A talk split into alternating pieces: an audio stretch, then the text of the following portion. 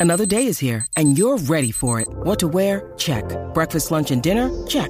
Planning for what's next and how to save for it? That's where Bank of America can help. For your financial to-dos, Bank of America has experts ready to help get you closer to your goals. Get started at one of our local financial centers or 24-7 in our mobile banking app. Find a location near you at bankofamerica.com slash talk to us. What would you like the power to do? Mobile banking requires downloading the app and is only available for select devices. Message and data rates may apply. Bank of America and a member FDIC. When you need mealtime inspiration, it's worth shopping Kroger, where you'll find over 30,000 mouthwatering choices that excite your inner foodie. And no matter what tasty choice you make, you'll enjoy our everyday low prices, plus extra ways to save, like digital coupons worth over $600 each week. You can also save up to $1 off per gallon at the pump with fuel points. More savings and more inspiring flavors make shopping Kroger worth it every time. Kroger, fresh for everyone. Fuel restrictions apply.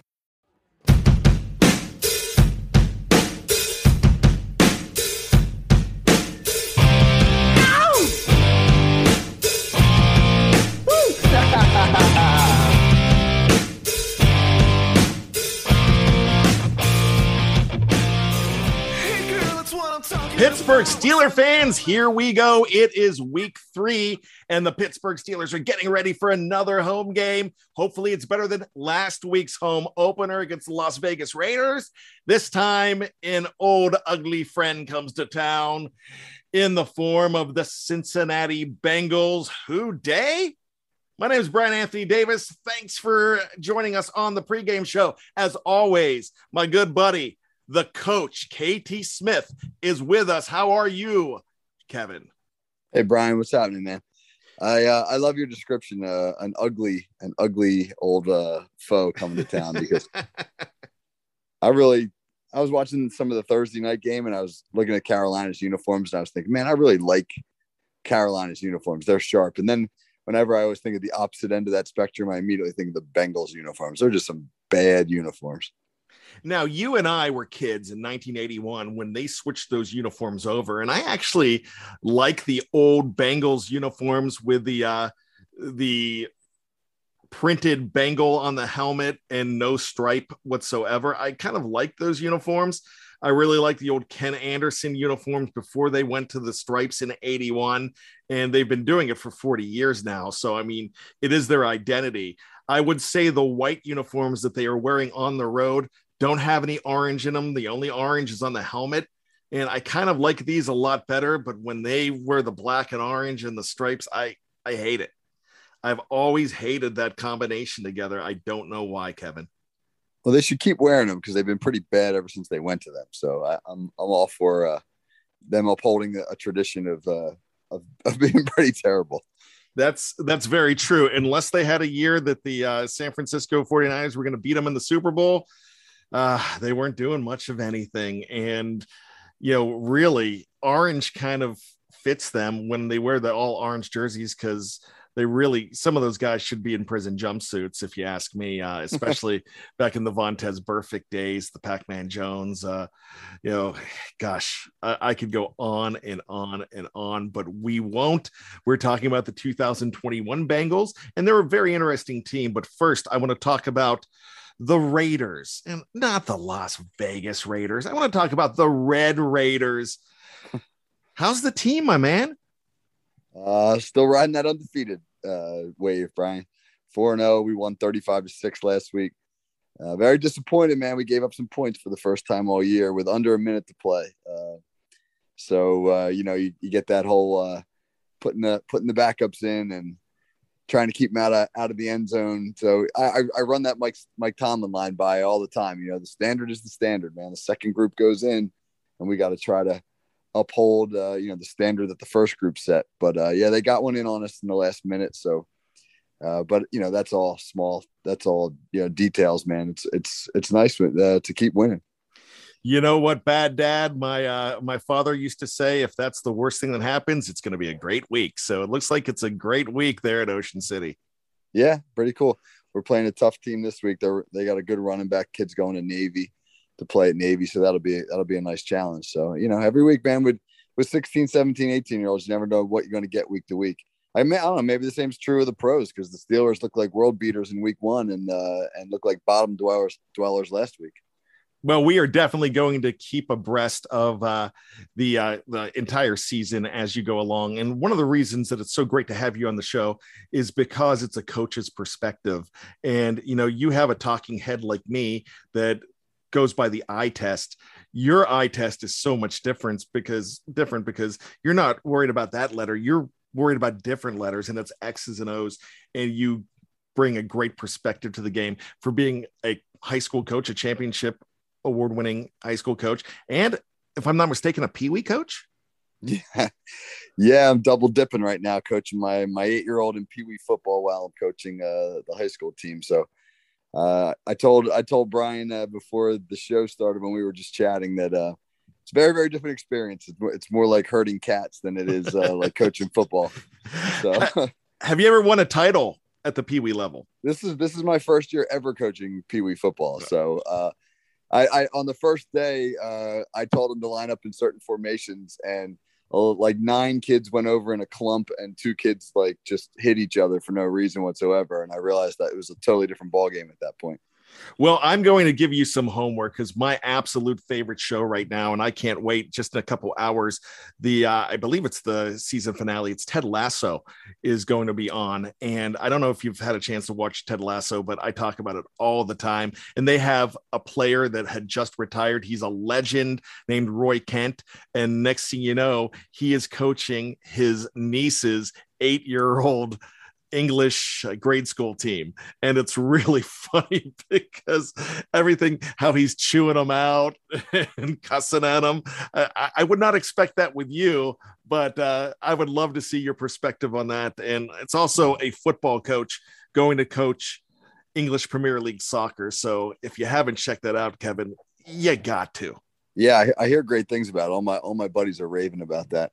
But uh, I mean, coaching Pee Wee football is uh, unintentional comedy. You know, you just, uh, you know, if you could, if you could sort of harness that into sitcom form, it would be tremendous. Absolutely. And you know what else is funny? The way the Pittsburgh Steelers have treated the Cincinnati Bengals a good bit in the last 10 years, but what was not comedy whatsoever was the last game that they played on December 21st.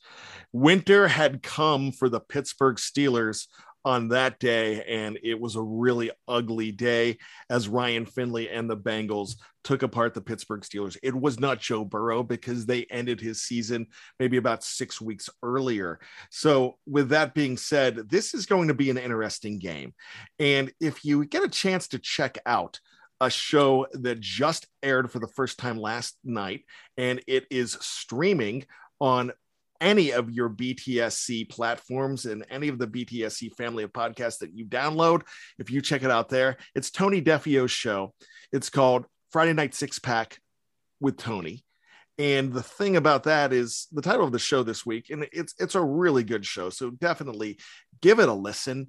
And it's the Bengals might not be the get right team that we all think they are. And that's my question for you as we get started here. Talking about this game, Kevin, Bengals have been patsies for a long time, but that's a different Bengals team. Would you agree? Well, I mean, they they certainly look like a different Bengals team the first week of the season. I mean, they played they played really well, and Joe Burrow was sharp. He didn't look like he had any effects of it, of the injury from last year that ended the season early. Uh, he threw the ball great. I mean, he was like 20 out of 27 for like 260 something yards. He averaged averaged almost not almost 10 yards a pass attempt.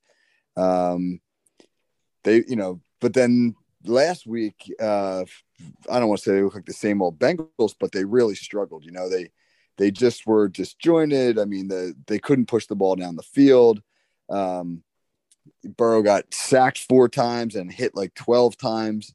Um, so you know, I don't know which which team are they going are they going to be. It's just uh, I think it's it's an, it's young, it's early in the season, and you know I, the Steelers have a similar narrative. So I don't think either one of these teams have yet to find themselves. You know, I, I think I think there's some worry among Steelers fans because last the first week looked like the team we we hoped the Steelers could be, and last week looked like the team that we feared they would be.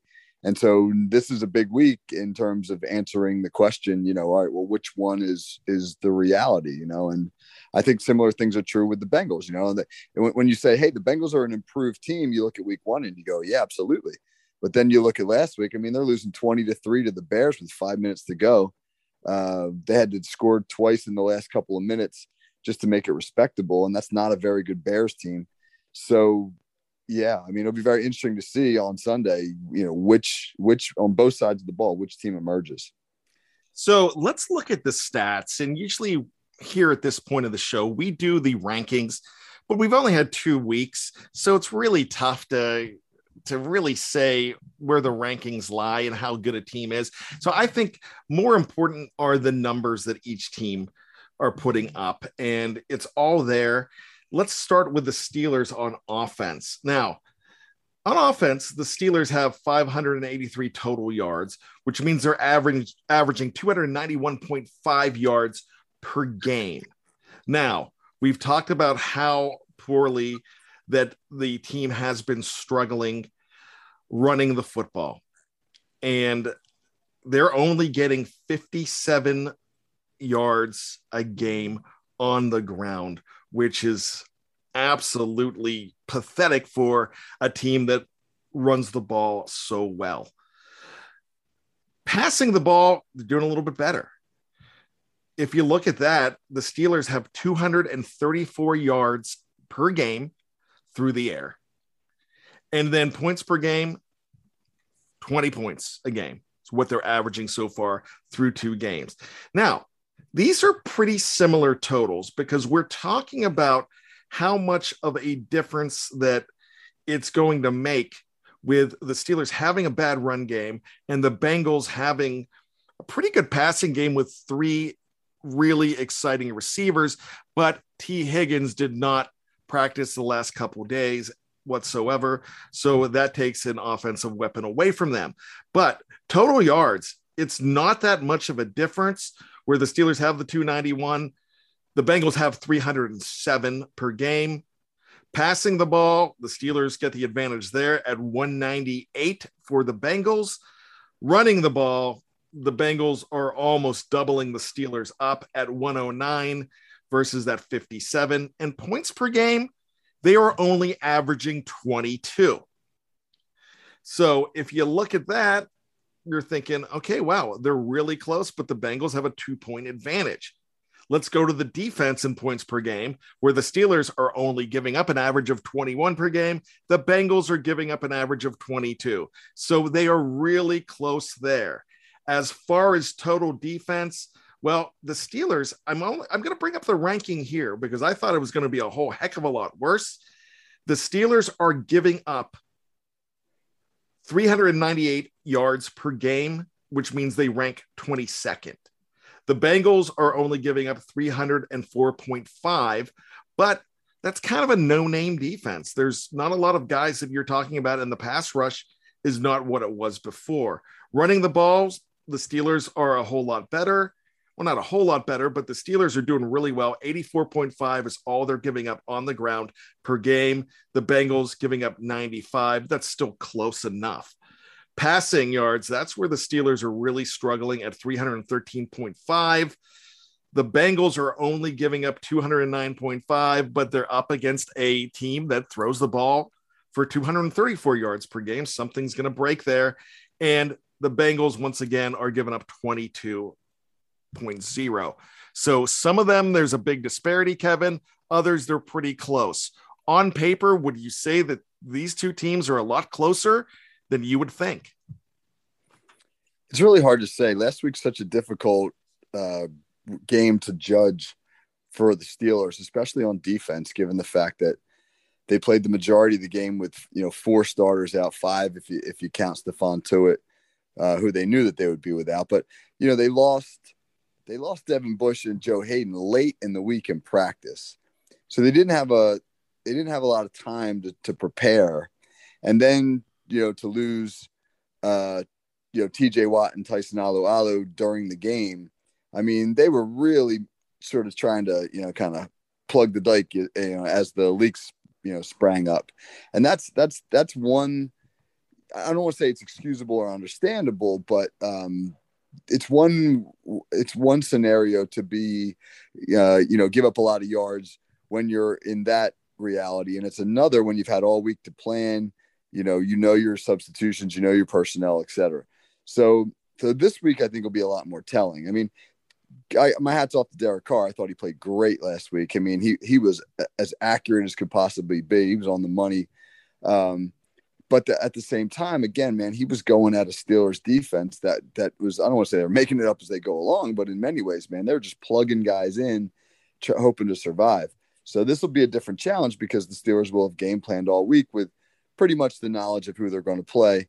Um, so yeah, I, I, don't I don't know how to read it yet. You know, I, I just really don't know don't know where the Steelers are defensively um, are they are they the team that really looks so dominant in Week One against Buffalo, or are they the team that's kind of scrambled around in last week against against Vegas?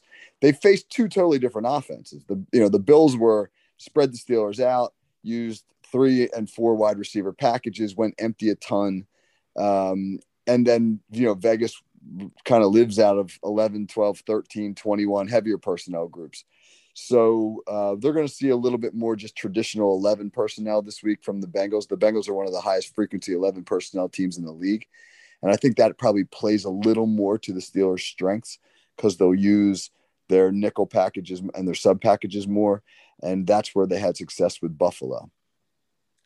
Well, I'm so glad you said that because my gut says that the Pittsburgh Steelers that played the Buffalo Bills, again, I know they, once again, you said that there's a lot of disparity between the two def- the two offenses and I definitely get that. I would think that the true Steelers on defense are who we saw against Buffalo, but that's just what my gut's saying and I definitely agree with you because when you look at it, you have no chance on Friday to make any changes. And then so right away they were winging it with two guys missing. Then in the first quarter, or very early in the second quarter, now you have two more stud defenders gone, and that changes everything. So, my question here is about TJ Watt. I know that Joe Haden makes a huge difference being missing, but TJ Watt and that rotation that rotation is set up with those three guys and the other two guys being Alex Highsmith and Mel- Melvin Ingram III. So, what I'm asking you here is when you take one guy out of that rotation, does that change up everything that you're doing on defense between those two? Because those two are trying to do so much more. When you take Watt out of the rotation, it changes things significantly. Had had they lost Ingram or Highsmith, the other player could have come in uh, and taken those reps without the Steelers having to change much because you know Watt is one kind of a player. Ingram and Highsmith are are similar players, um, and you can't you can't replace what Watt does. I mean, he's a unique individual. I mean, he's got a repertoire of pass rush moves that forces other uh, opposing offenses to have to account for him on every single play. So they're either sliding protection to him or they're leaving a back end to help chip on him. But very rarely are they just saying, hey, we're going to let our tackle uh, go one on one with him all game long. Uh, whereas on the other side, you know, when you have Ingram and Highsmith uh, playing opposite of Watt, kind of similar players. They're complementary players to what excellent football players. I'm not I'm not taking anything away from them, but at, but at the same time, they're bigger, they're thicker, they're a little bit slower. Um, the, you know, opposing offenses are a little bit more willing to allow their linemen to go one on one against those guys. So, you know, Watt's the guy that makes their job easier because he draws so much attention. Now you take Watt out of the equation, and offenses don't really have to worry quite as much as uh, uh, about the pressure that they're going to get. They can single up a little bit more. They can get an extra receiver out into their route pat into their uh, route concept. So yeah, I think it makes a big difference. Again, man, I'm not taking anything away from Ingram or Highsmith. I think they're both excellent players, but in that rotation, TJ is clearly number one, and those two guys are you know two A and two B or two and three, however you want to slot them. And so when you lose number one, man, it hurts, no doubt. All right, so we need to take a look at the Cincinnati Bengals as they roll into town. Uh, actually, with the advantage of this, the last time that they played, they have the advantage over the Steelers. So we're going to take a look at who to watch on offense and defense, and who you lose sleep over on both of those teams. Right when we get back here on Behind the Steel Curtains, here we go, the Steelers pregame show. Hey,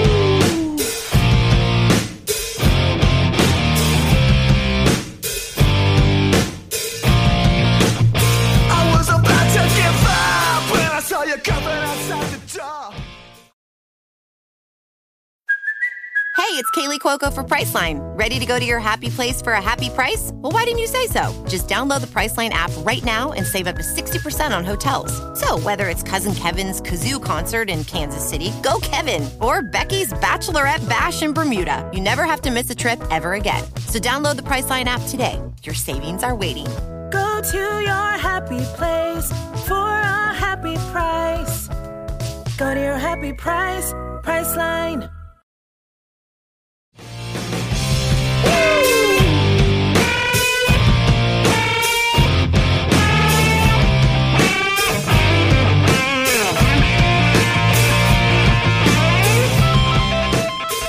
Welcome back to the Steelers pregame show. My name is Brian Anthony Davis. Kevin T. Smith is along with us as well. Coach Smith, we're talking about the Cincinnati Bengals and we're talking about a more high powered offense. I don't think that the Cincinnati Bengals front office did the Bengals or Joe Burrow any favors by waiting to get an offensive lineman and not getting one early and waiting to pick a guy like Jackson Carman in the second round. So let's talk about the most important Bengal on that field on offense and who should the Steelers lose sleep over. I'm talking about Mr. Keith Butler, Teryl Austin, and the entire defense coming up this week when the Bengals come to Heinz Field. Well, you know, you're right. They didn't do him any favors. He's been sacked nine times too uh, in two games. So for a guy coming off of a nasty knee injury, uh, he's getting hit way more than they want him to get hit, and that really affected their strategy last week. Burrow looked great in week one, but he got sacked five times and he got hurried a bunch of other times. So in week two against Chicago, they went to a real heavy short passing game. Uh, I posted something in the article that I, I, wrote for BTSC that ran on the site today that showed his hit chart and uh, of the um, of the 29 I, believe throws that he made against the bears um, you know 24 of those were in the uh, in the short and intermediate range. I mean he wasn't pushing the ball down the field. He still got sacked four times.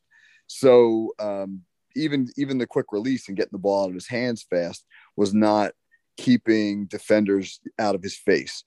So that's the challenge for cincinnati. He's their most important player. There's no question about that uh, how are they going to protect him?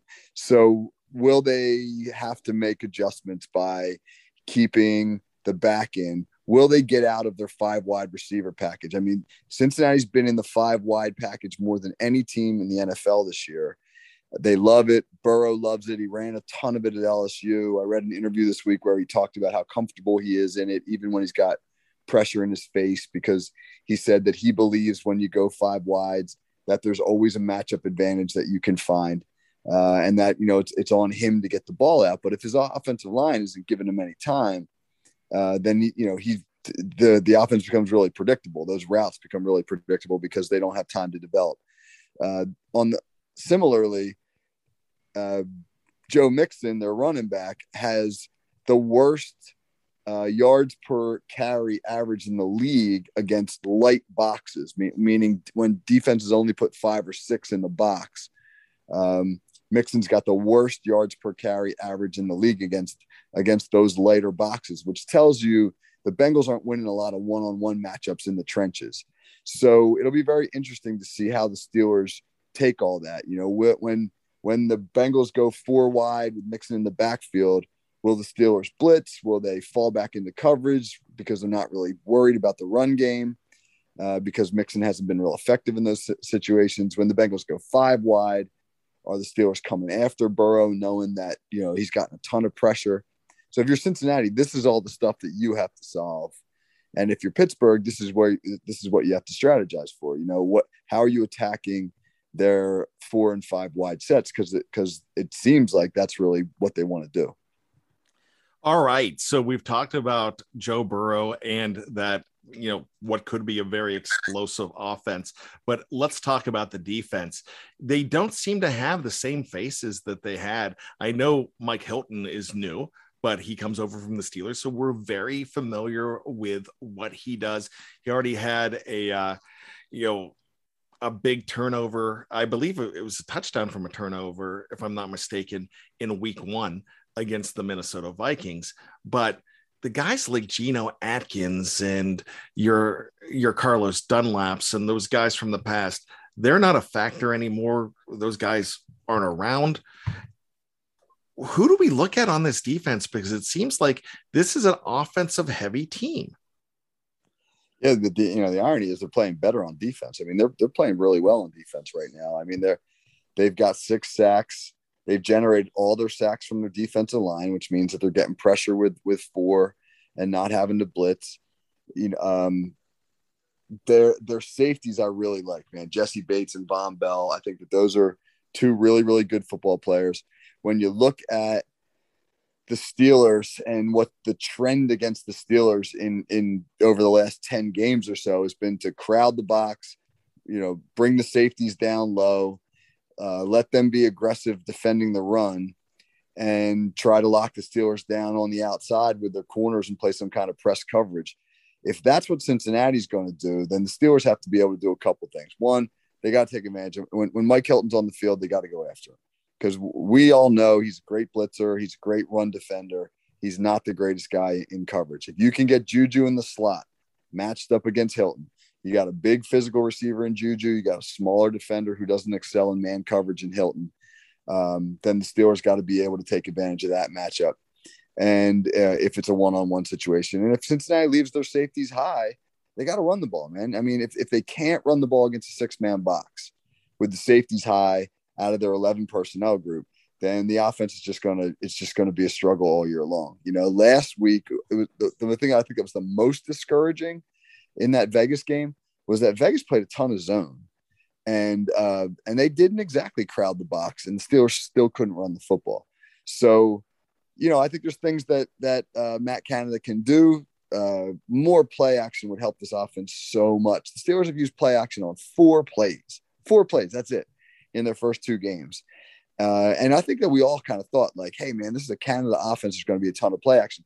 I don't know if that's a Canada thing. I don't know if that's a Ben Roethlisberger thing, but uh, but play action. If, if Cincinnati brings the safeties low, we got to play action them and try to get over the top. If they lead those safeties up high, you got to be able to run the football against those lighter boxes. Uh, I mean, to me, that's the recipe for success for the Steelers against Cincinnati's defense. So, who's the guy for the Steelers that really needs to show up and needs to give them fits?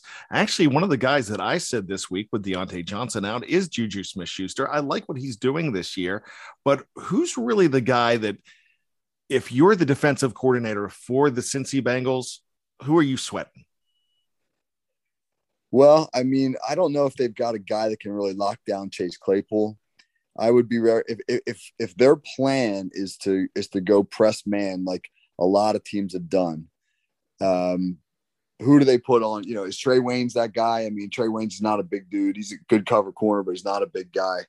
Um, you know, they got Eli Apple, uh, who has bounced around the league now and's never really, you know, kind of lived up to I think what people thought he might be.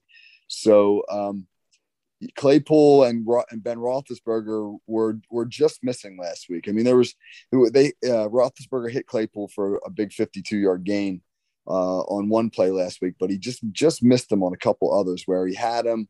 Claypool had good good body position on on vertical routes, and and Ben really kind of missed them outside on a few different throws. I think if the Steelers get those one on one matchups, they're going to come back to those deep balls. But the the what I really want to see the Steelers do is get the tight end game going. Uh, I, I, just don't feel like they've taken advantage of the middle of the field. I mean, I think I've, there's some reasons for that. Routes to the middle of the field, whether they're seam routes, crossing routes, dig routes, whatever, they just take a little more time to develop. And, uh, you know, I mean, Steelers want to get the ball out of Roethlisberger's hands. They haven't been great in pass protection just with their front.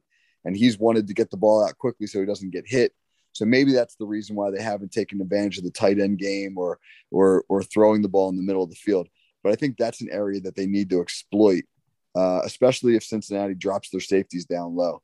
So we'll see. You know, I mean, deep balls to Claypool on the outside, attacking the middle of the field with the tight ends. Those are some things I'd look for. And what do the Steelers need to do on defense to absolutely win this game? Uh, I got to get to Joe Burrow. You know, I mean, for the, the first two weeks, teams were able to get to to him. Uh, he he stood in there and did a great job the first week. Uh, that's largely because he and, and his rookie receiver Ja'Marr Chase were you know on the same page, and Chase had over 100 yards receiving that first week. Um, he got shut down last week. He got shut down largely by Chicago's zone. I don't I don't think he's yet you know developed enough yet as a as a pro to really understand how to recognize coverages. When I watched some of that game on the you know the condensed game on NFL Game Pass, it looked like Chase and and um, Burrow were struggling to get on the same page at times. Many, you know, in some ways, the same way that Roethlisberger and and Diontae Johnson seemed to struggle to get on the same page. A lot of that has to do with coverage recognition, the QB thinking that the receiver should make one check, and the receiver, you know, thinking that uh, he should make another. Uh, I think Chase actually does a little bit better against straight man coverage right now because it's just sort of you know my athletic ability against yours, and uh, so I think the Steelers will throw a bunch of different looks, uh, coverage disguises, things like that to try to confuse both Burrow and uh, Cincinnati's young receivers. All right. With that being said, it's prediction time, and we were both wrong last week we were both wrong the week before. So is this the week that we are both right? And I'm going to go first, Kevin. I'm going to go ahead and say that uh, Steelers do get some offensive output. They get some touchdowns from Najee Harris, and you mentioned that they need to get the tight end involved in the game. And I think Pat Freiermuth is going to uh, get in the end zone as well. So I'm really excited for this week. I'm going to say that they do give up some points still, but I'm going to give the Steelers the victory 33 to 26, my friend. Okay. Well, so I'm going to operate uh, optimistically on the uh, a broken clock is right twice a day philosophy that, you know, one of us is going to hit on this, Brian. So um, I'm going to go more low scoring. I, I think I think the Steelers are going to win. I think it's just going to be one of those ugly Steelers Bengals games. You know, like it'll be chippy. It'll be a grinded out affair. Um, I just, you know, I just feel like right now both defenses are a little bit ahead of both offenses. So I'm going to go 20 to 16 Steelers in a game where, as a fan, you were probably like not really enjoying this game so much because it's going to be close throughout. We're going to feel like the Steelers should be ahead by more. But in the end, it'll be a good Sunday because they'll get the W. Well, that's all we could hope for. We need to have a good Sunday. So I am definitely looking forward to it. So, Kevin, thanks so much good luck this weekend. I know that, uh, well, you said it was going to be a tough game last weekend and you won 34 to 6. So let's just say that uh, you spoiled a homecoming last week. Are you home or away this week? Well, it's our own home- homecoming this week. So, you know, we're going to, we're going to hope it's a good night for, uh, for everybody. All right. And I tell you what, I've got my own son who is now in ninth grade and he's thinking homecoming and he's actually going to ask somebody out tomorrow night at the football game. So I don't know. He won't tell me her name, but I'm pretty excited. Um, he showed me a picture, but he, he thinks I'm going to embarrass him. I'm like, hey, I can give you lots of advice. So yeah, teach him all your dance moves. I'm sure you got some good dance moves. Yeah. I, I, I said, hey, he goes, Dad, you've been married twice. And I'm like, well, that should tell you something. And he's like, no, I'm not taking advice. So anyways, with that being said, I guess the only advice I'm going to be able to give is when I get to come to the Ocean City locker room. So we're going to have to book that soon.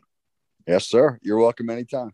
All right. So there's three things that we need you to do here, and it's very important because BTSC, we absolutely love you. We love the fact that you follow us on whether we're on YouTube or on any of your favorite podcast platforms where you download that show that you absolutely love. I hope it's one from BTSC because we're here to serve you. We have 25 original shows every single week.